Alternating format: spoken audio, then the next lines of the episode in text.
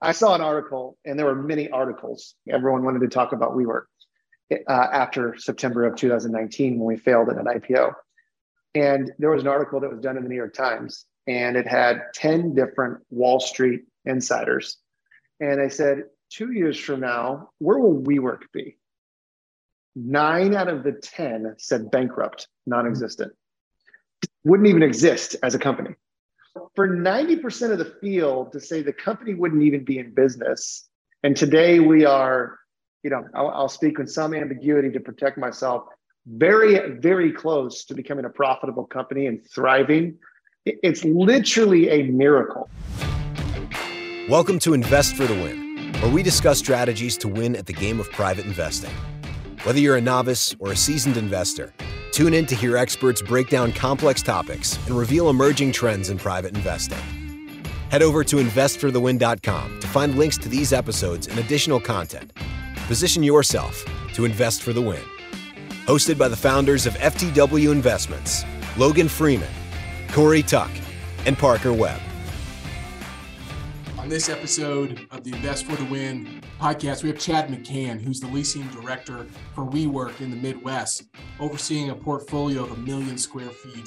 Insider's perspective on WeWork is so interesting. They are uh, doing some really cool things with office buildings and communities and uh, businesses. We talk about the future of office, the future of you know, WeWork and co-working spaces. Uh, just a really insightful, fun conversation. Chad's a phenomenal individual, so I know you're going to find a lot of value in today's episode. Have fun listening. Thanks for tuning in to another show of the Invest for the Win podcast. As you guys know, we always bring on interesting guests to talk through their experiences and perspectives, and today is no exception. We have Chad McCann of WeWork, and today we're going to talk about WeWork. We're going to talk about the future of office and one of my favorite topics, leadership and building incredible teams. Chad's the leasing director for WeWork in the Midwest, overseeing a portfolio that spans four different markets. That's Kansas City, Columbus, Ohio, Detroit, Michigan, and Minneapolis, Minnesota. Have 10 different assets and around a million square feet of office space. Chad's been at WeWork for five years, spread across a variety of different positions from project management to global sales, and now runs a sales team dedicated to working with tenants as small as individual operators to full floor enterprise clients. Chad's here in Kansas City with his wife of 10 years, Chelsea. They have a two year old daughter, Sawyer, and they're expecting another girl in April of 2023. Chad, like myself, places his faith in Christ at the center of his life and in all of his decisions, has been truly blessed more than he deserves as a result of that faith journey avid sports fan, former college baseball player. I'm a former football player and a relationship first type of person. So, Chad, so excited to have you on. I provided you know just a brief overview of who you are and your experience, but tell us through your eyes. You know, how did you get started in this industry in working with and at WeWork? Yeah, it's uh, it's a great question. First of all, I appreciate the intro. I was I was disappointed you didn't pump in the Chicago Bulls theme music while you were doing that. Um, but uh, but that's always been my dream, man. I thought you were going to deliver it for me, but uh, no, nonetheless, I um, you know the the the way I got linked up with WeWork and the way I started my journey in commercial real estate really, I like to say this journey really just interrupted my life. Um, I was not involved in real estate at all prior to coming to WeWork. I was but I, I was in high level, what I call relationship sales. Uh, yeah. I was in um, enterprise or national account sales for an HR company, selling full scale from top to bottom HR packages to companies over 5,000 employees. And, and so I understood the, the, the ideology and I understood the framework on uh, what discussions with CEOs, COOs, CFOs sounded like founders of businesses. And I understood, you know, how they like to be dealt with and uh, so I, I, got people. Uh, you know, yeah. I, have become an avid reader in my adult life, and um, frankly, have been blessed with a number of opportunities to develop that skill set. And so, understood people, did not understand real estate whatsoever. Um, but as as odd as it sounds, um, I the way I got started with WeWork was I got you know the hundreds of messages you get on LinkedIn from recruiters that you ignore 99.9% of the time. Uh, I got one from WeWork and and decided, you know what, I don't know. Just there was a tug on me that said, why don't you engage this conversation? And I wasn't actively looking to leave my company. um, was doing well there and was very happy. And uh, it took one conversation introducing WeWork and who they were. This is back in 2016. And um, I did about five minutes of research on the company at that time for me to decide this is probably a once in a career opportunity. New York City based company, rocket ship growth, fastest company ever to a $20 billion valuation. Um, it was just clear skies and something that you probably wouldn't find. Living in Kansas City, those opportunities are limited, sure. right? So I jumped at the opportunity more from a um, more from just a scalability and a startup growing very fast and what that looks like. Um, really had nothing to do with real estate being interesting, although that was a side benefit. It was more just the trajectory of the company and knowing that those opportunities in a market like Kansas City don't come along. So I, I jumped at it and uh, got started, and I was like late 2017 as when I came on board with WeWork, and and that was a time when WeWork was really uh, it was growing with uh, you know unfortunately at that time we called it growth at at uh, at no cost, right? So growth at all costs, I should say, actually. And um, and so yeah, been with WeWork ever since, and you know because I knew nothing about real estate. You know, as you know, Logan, when you start in the business, uh, your job is just to shake a bunch of hands and kiss a bunch of babies and ask a lot of questions and and that was what I did for about two years. Uh, I just asked a lot of questions. I, I took on very much a, a, mentee style of, of a role with people and just I asked to get as many coffees as I possibly could with real estate brokers and developers and just pick their brain. Hey, I'm new to the industry, don't know a whole lot, but would love to learn what you've learned uh, just over a 30 minute cup of coffee. And thankfully, there was enough people willing to take that coffee um, that I ended up meeting some really good people along the way and creating a really good base foundation of the commercial real estate market. Yeah.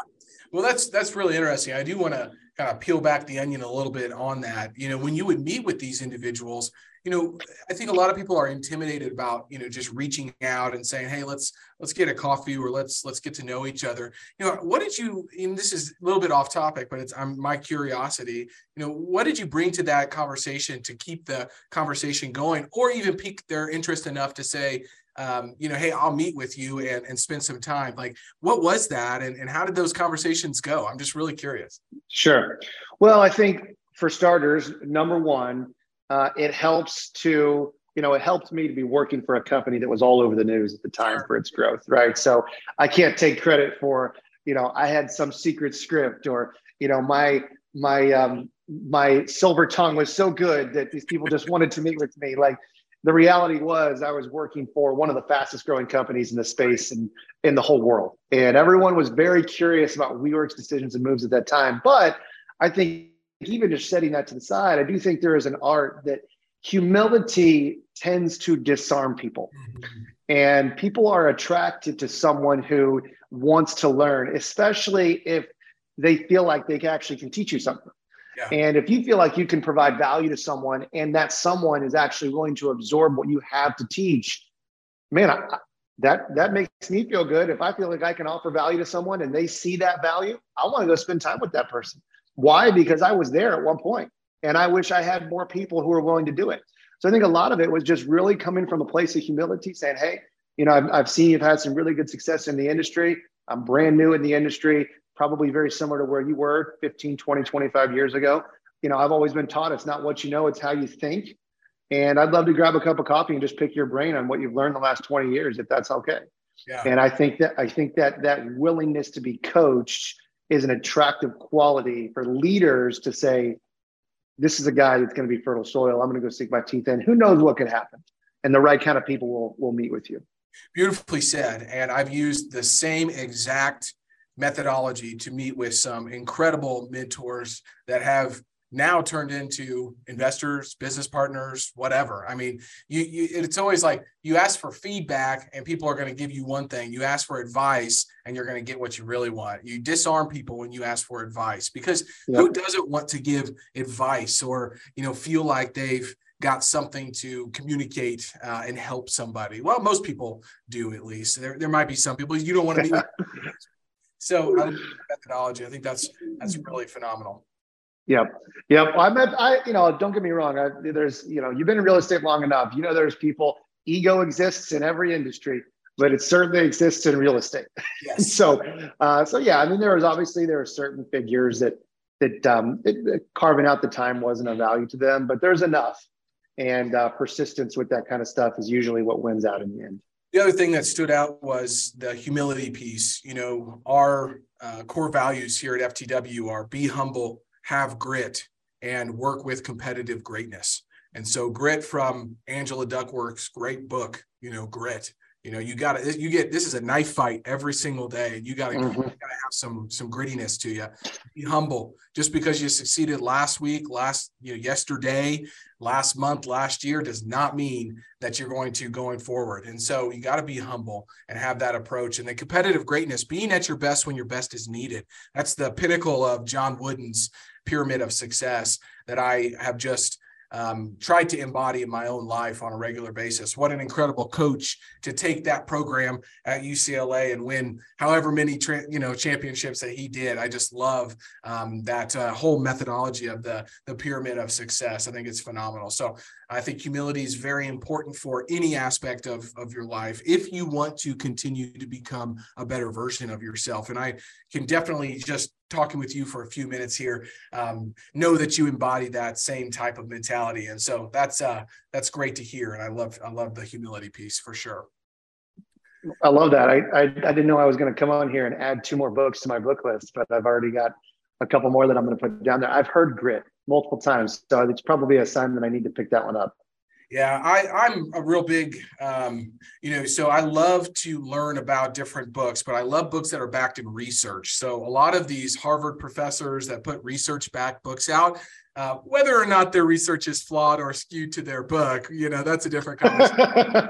but uh, she came highly rec- recommended and so just books like that and then you know if you have the success that john wooden did and he took the time before he passed away to sit down and try to distill that into you know actionable thoughts and now it's widely used across the United States and I'm sure across the world. Uh, it's just phenomenal reading. So, um, but yeah. one thing that you might check out is uh, Brian Johnson's uh, new app called Heroic. He's formerly of Optimize, took all of these books like Grit, uh, like John Wooden's book, like Ray Dalio's books, and uh, did what called what he calls philosopher notes. So um, just putting people up on game here. If you don't have time to read a full book, go check out Optimize or Heroic app, and you can get 25 minute book basically reviews or summaries which then will help you dictate you know your decision if you want to go read the full book. So highly recommend that as well. I'm loving the new app and it's all about stoicism and philosophy and things like that and i, I am just a big philosophy type of guy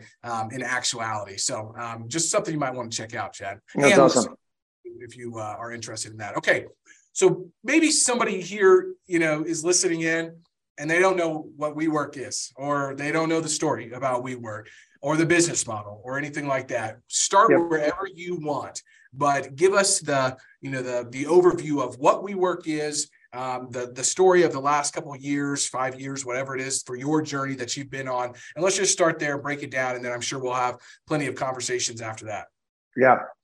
Well, uh, I would say in a nutshell, very simply, uh, WeWork is a global flex space operator, and when I say flex space, I mean, uh, you know, what real estate has been attacked for more than maybe anything over the years, being very rigid and legalistic in the way that it operates. It's operated the same for decades and decades. And, and we have innovators come along and say, we're going to look at this a little bit differently.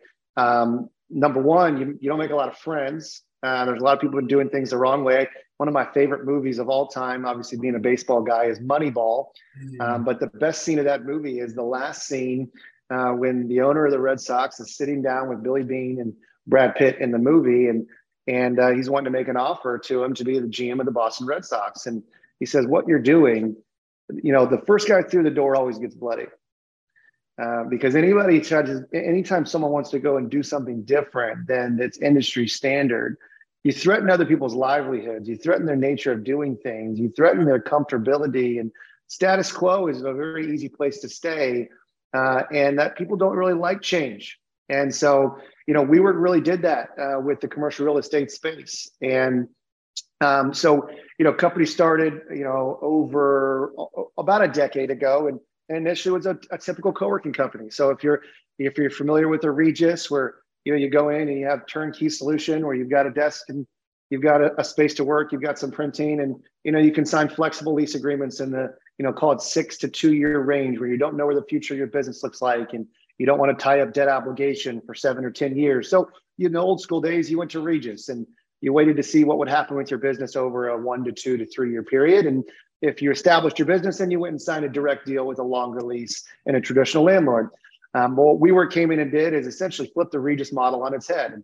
We turned in a very similar co-working model where we offer uh, office space. Uh, really, the first five years of our business, we offered office space anywhere from solo entrepreneurs, independent contractors, uh, self-employed entrepreneurs, uh, all the way up to maybe smaller, medium-sized businesses that maybe have 20, 25 employees, but are uncertain of what their future looks like. Um, they don't have to put in upfront capital expenditure to build out an office; it's already done for them. They even don't want to have they don't have that liquidity or that cash to part with, so they're willing to pay a premium month over month to just have all the office stuff done for them. They, they don't want to deal with the coffee and the espresso and you know the amenities. They just want someone to do that for them. So you know they come to WeWork or a, or a co-working space alike, and they pay them to do all of those things. But from a design perspective, WeWork brought in some of the top designers and architects, really the most talented people from all over the world. Um, at one point, we had Bjarke Ingels, who was our lead architect, and he's really crafted some of the most incredible, incredible spaces, not just office spaces, but uh, really just in spaces in general all over the world. And so you walk into a WeWork and you really feel like you're in a, you know, I say it, you feel like you're in an upscale coffee shop. Um, but it really got rid of the nature and, and really became a flexibility play. And in the beginning, I would call it first five years of the company, companies came to WeWork for two reasons and two reasons only. The first reason was they needed flexibility. They were uncertain of their headcount changing or their business changing. Number two, if they didn't need flexibility, they needed a culture shift, mm-hmm. right? So really, WeWork did some dives into saying if we could build a space and base our lighting, our furniture, our spacing, our artwork, our design, and we really base that on psychology and what creates productivity in employees. And we said, hey, if you've got an organization of 30 employees, what's going to create the most productive employee who wants to spend time in your office space? And what is the bottom line difference? What kind of an effect on a p&l does a lack of turnover have on your business? You know when i worked for an hr company we had a staff we, the company is a major payroll company as well and pays one out of every four americans. So they had all this data on payroll and job seekers and retention. And they, they calculated that one if one employee who churns or leaves the company, that it could cost you up to four times their annual salary to come to replace them. By the time you pay the recruiter and you pay the training and the dead time and everything else. So if you could eliminate turnover in your business because your employees so much like the culture of the space you're in, what does that do to your bottom line? You know what does that do to a p&l of a business? Even though you're not seeing it up front directly from a real estate cost perspective but it's now an hr cost that gets eliminated. And so it was a culture or a flexibility play. And that was the business for about five years. And really WeWork hit a, a pivot. I wouldn't say a pivot but they really they they um, they innovated and they they expanded their portfolio of offerings. And in 2000 i would say 18 or so we started uh, diving into the enterprise sector. And when i say enterprise sector you know, Fortune 500, right? Companies with 10,000 employees and up, where we started partnering with companies like Bank of America and Facebook, now Meta, uh, Amazon, uh, Stripe, uh, some of these major corporations that they realized, hey, if we're going to attract the best talent, we've got to shift up our model.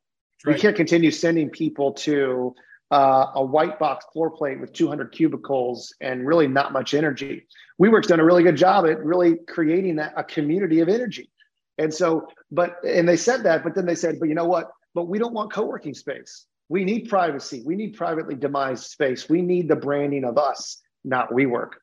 So we started catering to that. And about 55, you know, there's a lot of holes in the story, but speeding up the story, about 55% of WeWork's business today is that segment of enterprise business where companies today essentially say like we need flexibility because we don't know what the future holds for our business. And especially you know the pandemic and what's that what that's done to office strategy and workplace strategy and who's moving to a hybrid who's not who's work from home who's not. The the the, the benefit of WeWork is we've turned into a catch-all for uncertainty. You know like we can build out a 20,000 square foot floor plate for one company um, you know like a you know we just we did a deal here in kansas city with a major financials firm major institutional bank that would never be in a co-working space, but they loved the WeWork build out. They wanted the flexibility of a two-year lease.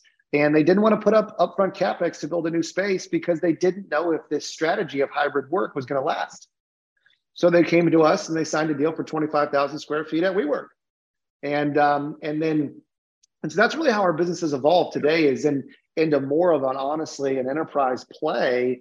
Um, but we still have that bread and butter. We've got that foundation. About 45% of our business is still co-working, and that will really never go away because you're always going to have, especially as you know, Logan, more than I, every recession gets there's way more of a startup community gets birthed out of recessions if we really are headed for a true deep recession here which of course no one knows but there are more businesses started out of recessions than there are at any other time and so the need for co-working traditionally will always be there but the benefit of WeWork has now is at scale, we can do things at scale to have to offer companies like Amazon and the like um, to say we can we can give you flexibility too, and we can give you all the privacy and security you also need.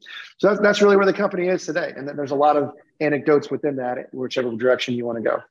Well, I want to ask a clarifying question. So when that you know large banking institution came to you guys and said we need 25,000 square foot, are they in your WeWork building, or are they in a different building, or how does that model work? Because it's got me really interested as we continue to grow and and think about you know different space and retention which is you know and, and having a really cool place to come and work you know? I think that as i have talked to more business owners and things like that um, the hybrid question keeps coming up. My wife works at vml she's you know supposed to go into the office and i don't know if she is or not i don't think she is really and so my, my curiosity has peaked on on that but like is that 25000 square foot in a building that that WeWork is um, you know already in, or are you building that out in a different building? Both. So in, in this in this case in Kansas City, we typically traditionally WeWork will go into an office tower and they'll say, hey, we're going to take call it 60 to 100,000 square feet. We'll take four to six floors in a stack. And then we'll hold a floor or two within that stack, or maybe three, to be for single tenant users. We'll build it out already, but it'll be waiting for a user. So the benefit for that company is they have access to the entire footprint of WeWork within those six floors, but they're the only one that has access to their floor or two, right? So they get the ultimate privacy, but they get all the amenities of the rest of the WeWork location. Now, there are other deals. We've done deals uh, where we've done management agreements or we've done rev share agreements where we've done, you know, in Detroit, we've done several of those where we've, you know, taken what we call tenant in tow scenarios where a client comes to us and says, hey, we want to partner with you guys. Will you help us find space? Um, and then we'll work out a deal on the back end economically that makes sense for the both of us. And and so we've we've really done all kinds of things. But the biggest thing is they they don't want to sign a ten year lease. So we right. got to go to WeWork. And what is we, at scale? What can WeWork do to find us that space? So whether it's in a current location or we're co in unison finding another location for that, um, we've done both in both scenarios. Really cool because the question behind the question is for me as I start to evaluate uh, opportunities from a real estate investment standpoint. I, I, don't think office is going away at all. I think it's changing. It's kind of going through the same retail change that happened five, six years ago. But let's say I go buy a 150,000 square foot office building and it's maybe 50% occupied. Come to WeWork and say, hey, we got to get this thing occupied up and build out four, five, six floors of this type of of community and WeWork space, and we can go attract tenants to pay. That's a really interesting model that I just I wasn't really necessarily aware of, but it's got me kind of my my wheels are spinning in regards to you know going and buying an office building and being able to position something uh, like that. So very very cool, uh, and yeah. I love so that's catering to a whole different type of of user, but also can be the resurgence of of an office building that you know maybe had a really hard time leasing up for a certain reason. So that's an interesting model, Chad. I didn't. Well, uh, yeah, well, it's interesting because it's really it's so mutually beneficial because what the pandemic did is it forced landlords to get off. It, it forced them to think different. Mm-hmm. And it because if you just, you know, listen, you've got a building with whether it's 10 floors or a 25 floor stack, you need to have a differentiated offering within that stack to separate yourself. And so, you know, for us, adding a WeWork value prop to your building, where even if you have tenants doing direct deals with you in other buildings, well, what if they scale out of that? Well, they can go right downstairs to where we work and scale into it while they determine what they're going to do long term. You know, we we've seen that at Lightwell in Kansas City. We've seen that in Minneapolis at a couple of our assets. And so from a landlord, it really diversifies your stack. And then from a, a tenant perspective, uh, and I've talked about this till I'm blue in the face. I feel like, you know, anyone who knows me is sick of hearing me say this, but you cannot build culture exclusively through a remote model. It's very, very difficult for you and I. You know, listen, if we were sitting together over lunch right now, um, I would feel so much more naturally connected to you than over Zoom. That's just human nature. Right. Um, so, company, these big corporations, you know, like a Garmin or a U.S. Bank, or a, they're saying right now they're in a very peculiar position because they're saying, how do we maintain that level of culture? Because the, here's what CEOs are afraid to do. All right, five days a week back in the office because they're afraid they're going to lose people right? So how do they balance what they need versus what their employees are asking for? Now, I will say this: I love hearing you say you're bullish on the office market because I think I, I couldn't, and I even take my WeWork hat off. I, I couldn't agree more because everything is cyclical. For the last two and a half to three years, employees have had all the leverage because of what happened during 2020. But that will shift and the, the, the, leverage will go back to the employer because an employee won't be able to say, well, hey, if you don't let me work from home four days a week, I'll just go to XYZ company who will let me because there will not be those options. And so you will see even more of a return to office than you've ever seen, in my opinion, heading into the middle to the late part of next year. Uh, and I just think that'll be, and it, but if you don't have flexibility to offer as a landlord within that model, then you're going to miss a lot of that catch, yeah. so to speak. I, I, couldn't agree more. I mean, you think about the psychology and the literal makeups of strengths and weaknesses of people. Some people do really, really well being able to work from home and they are disciplined. They know what they need to do. They're okay working in the same space that they live. Other people, absolutely on the other spectrum. So you throw a blanket on this and say everybody can work from home. I cannot imagine that productivity is where it needs to be on on from that from that standpoint. Certain individuals, yes, but I can't wait to see the tests that come out from Gallup or Culture Index that say you're going to take this yep. test and how you score on this test is dependent on if you have the ability to be flexible or not. Because you run a sales team, I run sales teams.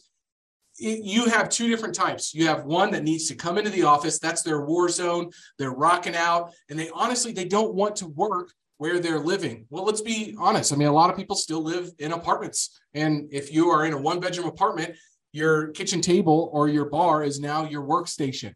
And I know for me coming into my office, I can't work from home. My wife's there. My kids are probably there sick from school or something like that, you know, all that stuff. And I, there's more distractions. I come in here, it's like, boom, I shut that door if I need to, and it's it's on, right? I mean, it's just so much more productive. And so I'm really curious to see some tests or some studies that are done over the last, and everybody said, oh, you know, productivity is up. And I'm like, compared to what? You know, like a bad working environment, maybe, maybe a bad working environment, not a good working environment and not a good culture. So I'm really curious. I'm, I'm watching for these studies that are, are going to be done and uh, new tests and, and, and traits that uh, will come out to say, you know what, you you are the type of person that can work uh, from home. Because let's be honest, Peter Linneman, Dr. Peter Linneman is an economist, uh, real estate guy. He is very much of the opinion that CEOs need to get people back in the office. Obviously, you know, he's in his 70s, so let's just put that out there. That he was always, you know, in an office, whatever. But that being said, how can I directly lead somebody if they're over a Zoom or over a phone call or over Slack? And I know that at certain companies that people have taken a job and never met anybody. So there's two things there. One, you're not getting the easy, hey, I have a question for you. I have to Slack it and maybe it comes back in in 3 hours or 4 hours or two, a, the culture of the actual company and then and then three one thing that i know peter linneman and a bunch of other people have said okay if two people are exactly the same in, re- in regards to production and time at a company but one person has been coming into the office building a relationship and the other person's been working at home from a zoom who is getting that promotion who's getting that promotion so fear yeah. out, the promotion. I, I think he called it like FOMOP or something like that, fear of missing a promotion or something like that. I said, that's huge in career development and trajectory, right? I mean, I, I think that's yeah. That's maybe my one-sided opinion and approach to that. But being a business owner, we love coming into the office. If you need to stay home for a little bit, fine. But having a dedicated workspace in the collaboration I, I don't know how you do that over over you know what we're doing right well i mean and, and you even flip it to really the more the, the, further downside of you know you called it the opportunity of promotion opportunity cost of not being seen but you know as we head into 2023 with a lot of other economic uncertainty the reality is unemployment's going to go up this is not fear mongering this is just reality this is like a historical data it's already going up. You see what happened, what Amazon announced this week, what Meta announced last week. Obviously, tech always gets hit first, but Twitter, you know, you know, yeah, absolutely. And, and people want to, in my opinion, they, they want to demonize certain uh, companies, but this this is normal stuff in these sorts of times if you really educate yourself on that. And and I think naturally, what organizations do is they they overhire, they create fluff in times of growth but it always has to shrink back at the end of the day because business ebbs and flows as you know. But when you're looking at two employees on who you're going to keep and who you're not going to keep in an economic recession man i sure bet i want to be the person that they've seen you know? And so it's a very interesting topic in that regard on what office space will do but you know I, WeWork's been an interesting you know because everyone asks me who, who who isn't in real estate they but they know i'm in office real estate everyone's like, oh man, is it, it's, it's really rough right now. Like no one's in the office. And I'm like, it, it's actually the contrary. It, it may be that for traditional landlords in some ways, but WeWork has really, this is the irony. And you saw the documentary, maybe all your listeners haven't heard the story, but you know, when we in September of 2019, when the company tried to IPO and was in no financial position to do that, the company almost completely crashed uh, and was saved by their lead investor, SoftBank. Um, and the irony is the pandemic is saving the company because without the pandemic, the need for flexibility, it would be there, but not even close to where it is today. Right. And so it's really funneling all these needle moving companies, these major corporation enterprise companies to WeWork because there's not enough sublease space on the market. Because here's what a sublease can't do a sublease, you don't get WeWork's, WeWork gets to overlay their design, their architects, their IT, all of these teams that we have internally. We don't hire out any of those. All of it's done in house. So when you come to WeWork with a project, we overlay all of our teams. You don't hire, you don't have to hire you an architecture firm. If you want to build out a space with WeWork, we'll do it for you. Right? You don't get that with a sublease. Right. You know, you, you you walk in, you just take it for what it is. Right. And so it's been very, very interesting. I, have been at times, and it's still ebbed and flowed. You know, like listen, CPI data came out last week and it was good. So everyone thinks it's just, gr- you know, green pastures and the market's going up. And um, we've had some more inquiries over the last week than we had over the previous few. But in general, we've been very busy. Yeah. And uh, and we're overall very very healthy right now. I think WeWork is in a better position as a company um, to turn a profit here very very soon, which most people said would never happen ever. Um, than than we've ever been, and, and it's really thanks to this uh, this this forced innovation in people's minds. Well, what an interesting and very, very cool opportunity to be at the forefront of this flexibility movement and uh, be, you know, a leader in the space while we go through this transition from companies to, you know, being work from home or working in the office. I think that's really interesting. Um, it fascinates me because I am I, I, if I have loves or passions in my life, it's one is my faith, it's my family, it's my fitness, okay, and then my future. In that future, I try to optimize, and I'm I'm always trying to optimize different things. And my work is a big one that I want to optimize. Go to Cal Newport, deep work, you know, all these different things, time blocks, trying to batch certain things. I only do recordings of podcasts on Tuesdays, you know, back to back, you know. So all of these different ideas. And what what's fascinating to me to think through is okay, you know, you go to a WeWork, and I actually got a chance early on in my career when I worked at uh, a different company, had some space down at, at WeWork, or we were able to use it at Corrigan Station. And I loved it, man. I just felt a different energy, that uh, life force within me that inspired me to, to work harder and, and, and do different things. I felt cool. I felt a part of something. And that is the beauty and the um, and, and, the mystical kind of uh, piece of of WeWork that really shone through to me on the uh, documentary that I watched, and that's not easy to create.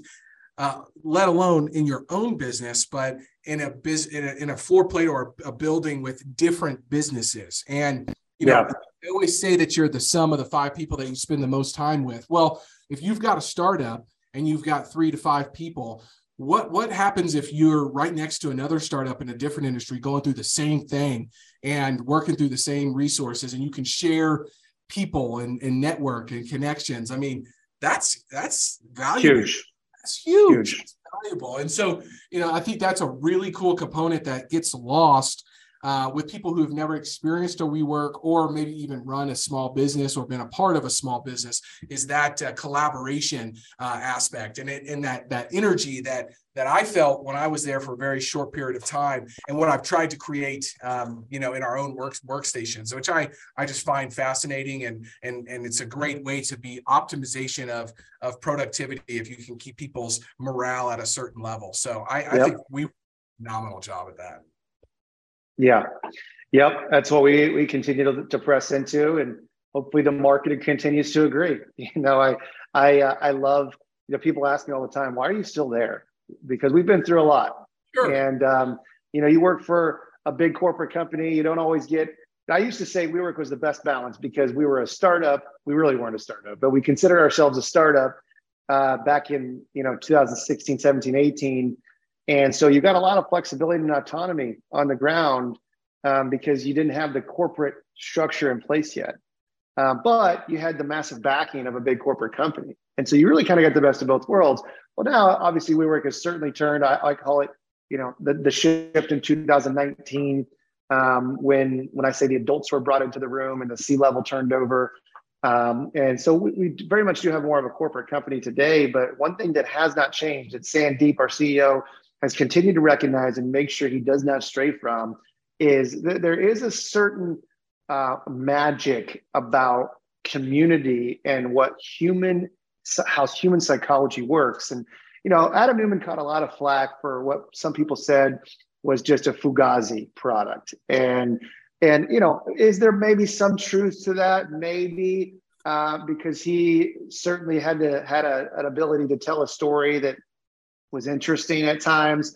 But I think there's actually, you know, more merit to what he created and pitched as a vision for people and businesses and people's lives than people give him credit for.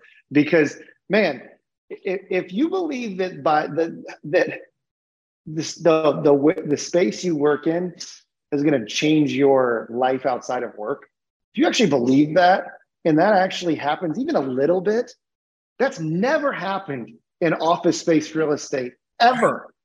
and and he he really created this vision for man, people walk out of our locations and our spaces and they're happier, they're more optimistic, they've had more human interaction, they're more productive. How does that change how they are when they get home? Right. How does that change their family dynamic? And and I think Adam went a little bit too far where he really got people thinking that we were going to change families. But you know, there is some actual truth to it though sure. and uh, and so so that that's where we're at today. And you know it's funny I'll, I'll, say this and I'll I'll I'll shut my mouth I'll let you let you talk. But this 2000 December of 2019 just to give maybe some of your listeners some perspective on how crazy the WeWork story is. I'm a sports guy right? So I always reading these articles on ESPN on like free agency predictions right? So this here's where Aaron Judge is going to resign this year for the Yankees, right? This and you got 10 analysts and they all pick their pick, right? Well, I saw an article and there were many articles, many, many, many, many. Everyone wanted to talk about WeWork uh, after September of 2019 when we failed at an IPO. And there was an article that was done in the New York Times and it had 10 different Wall Street insiders um, some who worked for big banks, some who didn't were just reporters, others who were hedge fund managers, and a bunch of who's who on Wall Street. and they said, two years from now, where will WeWork be? Nine out of the 10 said bankrupt, non existent. Wouldn't even exist as a company. And so, for 90% of the field to say the company wouldn't even be in business, and today we are, you know, I'll, I'll speak with some ambiguity to protect myself, very, very close to becoming a profitable company and thriving. It's literally a miracle yeah. And a lot of it is a lot of it is good timing and luck. And I actually don't believe them. I, fortune, good fortune um, with the pandemic, but a lot of it's been great leadership from our C level because we already had an. It was never a. It was never a bad product. I always said WeWork in the old days was kind of like your favorite Chinese restaurant. You love the food, just don't go back in the kitchen. and so, so it's always a great product. The financial books were just always not very good. Yeah. Um, but now that we've kind of right sized that, and we've done some right sizing with our portfolio with leases that just didn't make sense. Um, but at the end of the day, uh, we're in a very, very good position to tackle the future from this point forward. Well, it's fantastic to hear that. And everybody's watching what Mr. Neumann has in store for the apartment sector as well. Uh, being a mm-hmm. investor, owner, operator ourselves, when he signed up um, you know, whatever investment bank it was, I forgot who it was, but Gordon Horowitz or something like that. Uh, for- well, that's what's that's what's crazy. Not to interrupt you, but Andreessen Horowitz yeah. is one of the most well-known private investors, very successful track record. So the fact that his name was attached to Adam Neumann. and not only was it attached, he wrote the single largest check that he has ever written to any individual or entrepreneur or business mind blowing, and everybody's watching to see. And I've heard some really smart people think about or make predictions on what it is and what it could be. And um, if he stays in that business model, which just high level, what I understand could be flow is okay, we have let's say 50 properties in every you know top 50 metro somebody's relocating from flow Austin to Flow, San Antonio, right? So you keep occupancy levels really high. And if you can beat market average occupancy and have a community aspect so people are willing to pay maybe above market rents, you have a recipe for a lot of success in the apartment world. So, um, and bringing that technology component, maybe some rev sharing type of, you know, building up to, to put the golden handcuffs on people and keep them to stay there's a lot of merit in what in what's that's what's being said here and if it can be done i am i am watching and i am uh, staying in tune very much so because uh, community engagement across our own portfolio is its own perspective and whole own challenge so if you can create that nationwide. Um, really cool idea. So, anyways, I love innovators. I love disruptors. I love you know seeing people challenge uh, industries that haven't ever been challenged before. This has been a super insightful conversation. Before I ask you my my last question, do you have any more? Thoughts on flow that you want to you want to add to that um, am i way off base or uh, any ideas there you know, I, I, I can't speak. I can't say that I'm super educated on his plans for flow. I've I've read a little bit. Of course, you're naturally curious uh, working for WeWork anytime you hear Adam Neumann's name. But um, here, here here's what I will say um, that I think is fair is you know one of my favorite um, you call it a poem. I don't even think it's a poem. Quotes is the man in the arena. It's hanging Theodore up on Roosevelt. my wall. It's hanging up on my wall right here. And my dad, uh, incredible father, uh, parents still married today, been married for 40 years, which is a rarity within itself in this world, and um, did very, very well for himself in financial services, life insurance uh, over the course of his career. Retired five years ago, and he he he he took that quote. And for Christmas one year, he asked that I memorize it and recite it to him. And uh, I was 13. And uh, I just think about it now, and I just had no, you know, when you're a kid, you're just a punk, you know, it's almost an annoyance to do that. And I think back now, and I almost just weep at how rare of a father I had as a 13 year old to say, This is what I want you to do. And what that's done for me down the line kind of a side tangent, but man, fathers are so important. We need more of them in this country who are doing the right thing. But um, but the, the, the quote it starts where it's not the critic who counts, right? And I think Adam Neumann, the higher you get, the more success you have. By default, the more critics you will have. And I think he, did Adam Neumann deserve criticism? One hundred percent. Uh, was he complicit in some of the poor decision making? Absolutely. Uh, could he could he and should he have done things different? Yes, he should have. Um, but I think what he did do right, there are very few people on this earth who would ever even be willing to attempt to do it. And uh, he's a serial entrepreneur. He started seven businesses before WeWork that all failed. Most people, after their first or second one, they're done. They're going to work a job. You know, so uh, so he was a visionary and a charismatic character, unlike anyone I had ever been around. He just drew you in and made you feel when you left his presence, you felt like you could go make a difference. Mm-hmm. And there's something to be said for people like that. And so, you know, WeWork would have never been what it is without him. In a perfect world, he would have handed the reins off just a tad sooner. Sure. Right. But it never would have gained the traction that it did without him. And so now as he transitions and people are like, oh, what do you think about Adam Neumann? You know, people think he's a con artist, you know, he, he kind of ruined all these these relationships and people's futures with WeWork. And I say, listen, like logistically, the reality is Andreessen Horowitz is probably going to have tighter clamps on Adam Neumann than SoftBank did. I can guarantee you. Um, so logistically, it probably is just going to be safer. But I am going to be the last person to ever doubt or question Adam Neumann being able to scale a business idea. Right. I mean, how, how silly, right? And he, you know, what he's doing with Flow, he, in a way, he's he's actually tried to start with WeWork. It was called WeLive. It was another arm of WeWork. It, it was a, literally, it was like a two-year project that just kind of fizzled out. But I, you know, ultimately, I'm not going to put anything past that guy. And I think that if he if he really has learned what we talked about the very beginning of this, if he learned a little bit of humility and he's learned um, some coachability, which I'd like to think and hope that he has, um, I think he could be widely successful uh, with what he's doing with Flow. And I don't, I don't understand the model completely, but I understand he knows how to build community and he's very creative within real estate. And there's actually a lot of landlords that are very intrigued to work with him if they know that he doesn't just have carte blanche reign. And so I, am very curious to see what happens. Only the only you know only God knows what will happen in the future with that. But I'm not going to doubt him as an entrepreneur whatsoever. Fair enough. Makes a lot of sense. Love the man in the arena.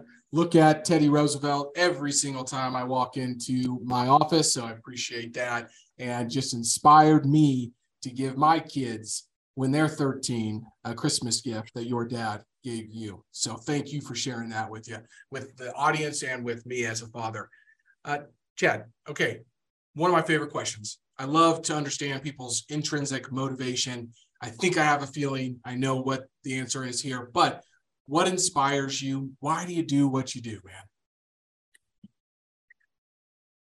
Oh man, I, I mean, I, I, I don't want to um, I don't want to uh, filter myself here. I, again, I, I, know you're pretty outspoken with your own audience, but um, for me personally, just totally honest, it's uh, it's that motivation to hear those faithful words at the end of the road. Well, well done, thy good and faithful servant. And um, I that that's so easy to say. It's so hard to actually live out. And um, I would say, you know, if without Christ, without the, the, the living Lord in my life, there I've learned so much over the last two and a half years being a father, where I've realized in so many moments, Chad, you got a lot of work to do. you know, you are one selfish human being. And it's a humbling experience. As you know, you're further down the road than I am, but having children has given me a glimpse on what it's like to have a heavenly father and how much I love my daughter, but it still pales in comparison to how much he loves me. And I just, I find myself so much more uh, free, so much more high spirited, so much more energized and refreshed um, when I know I'm in lockstep in that relationship. And, uh, you know, my motivation here on earth is, is my family and not just my family, but really there's, there's an old ideology that it talks about some people will take themselves and they'll draw a circle around their family and their friends. Other people will take themselves and draw a circle around their close community.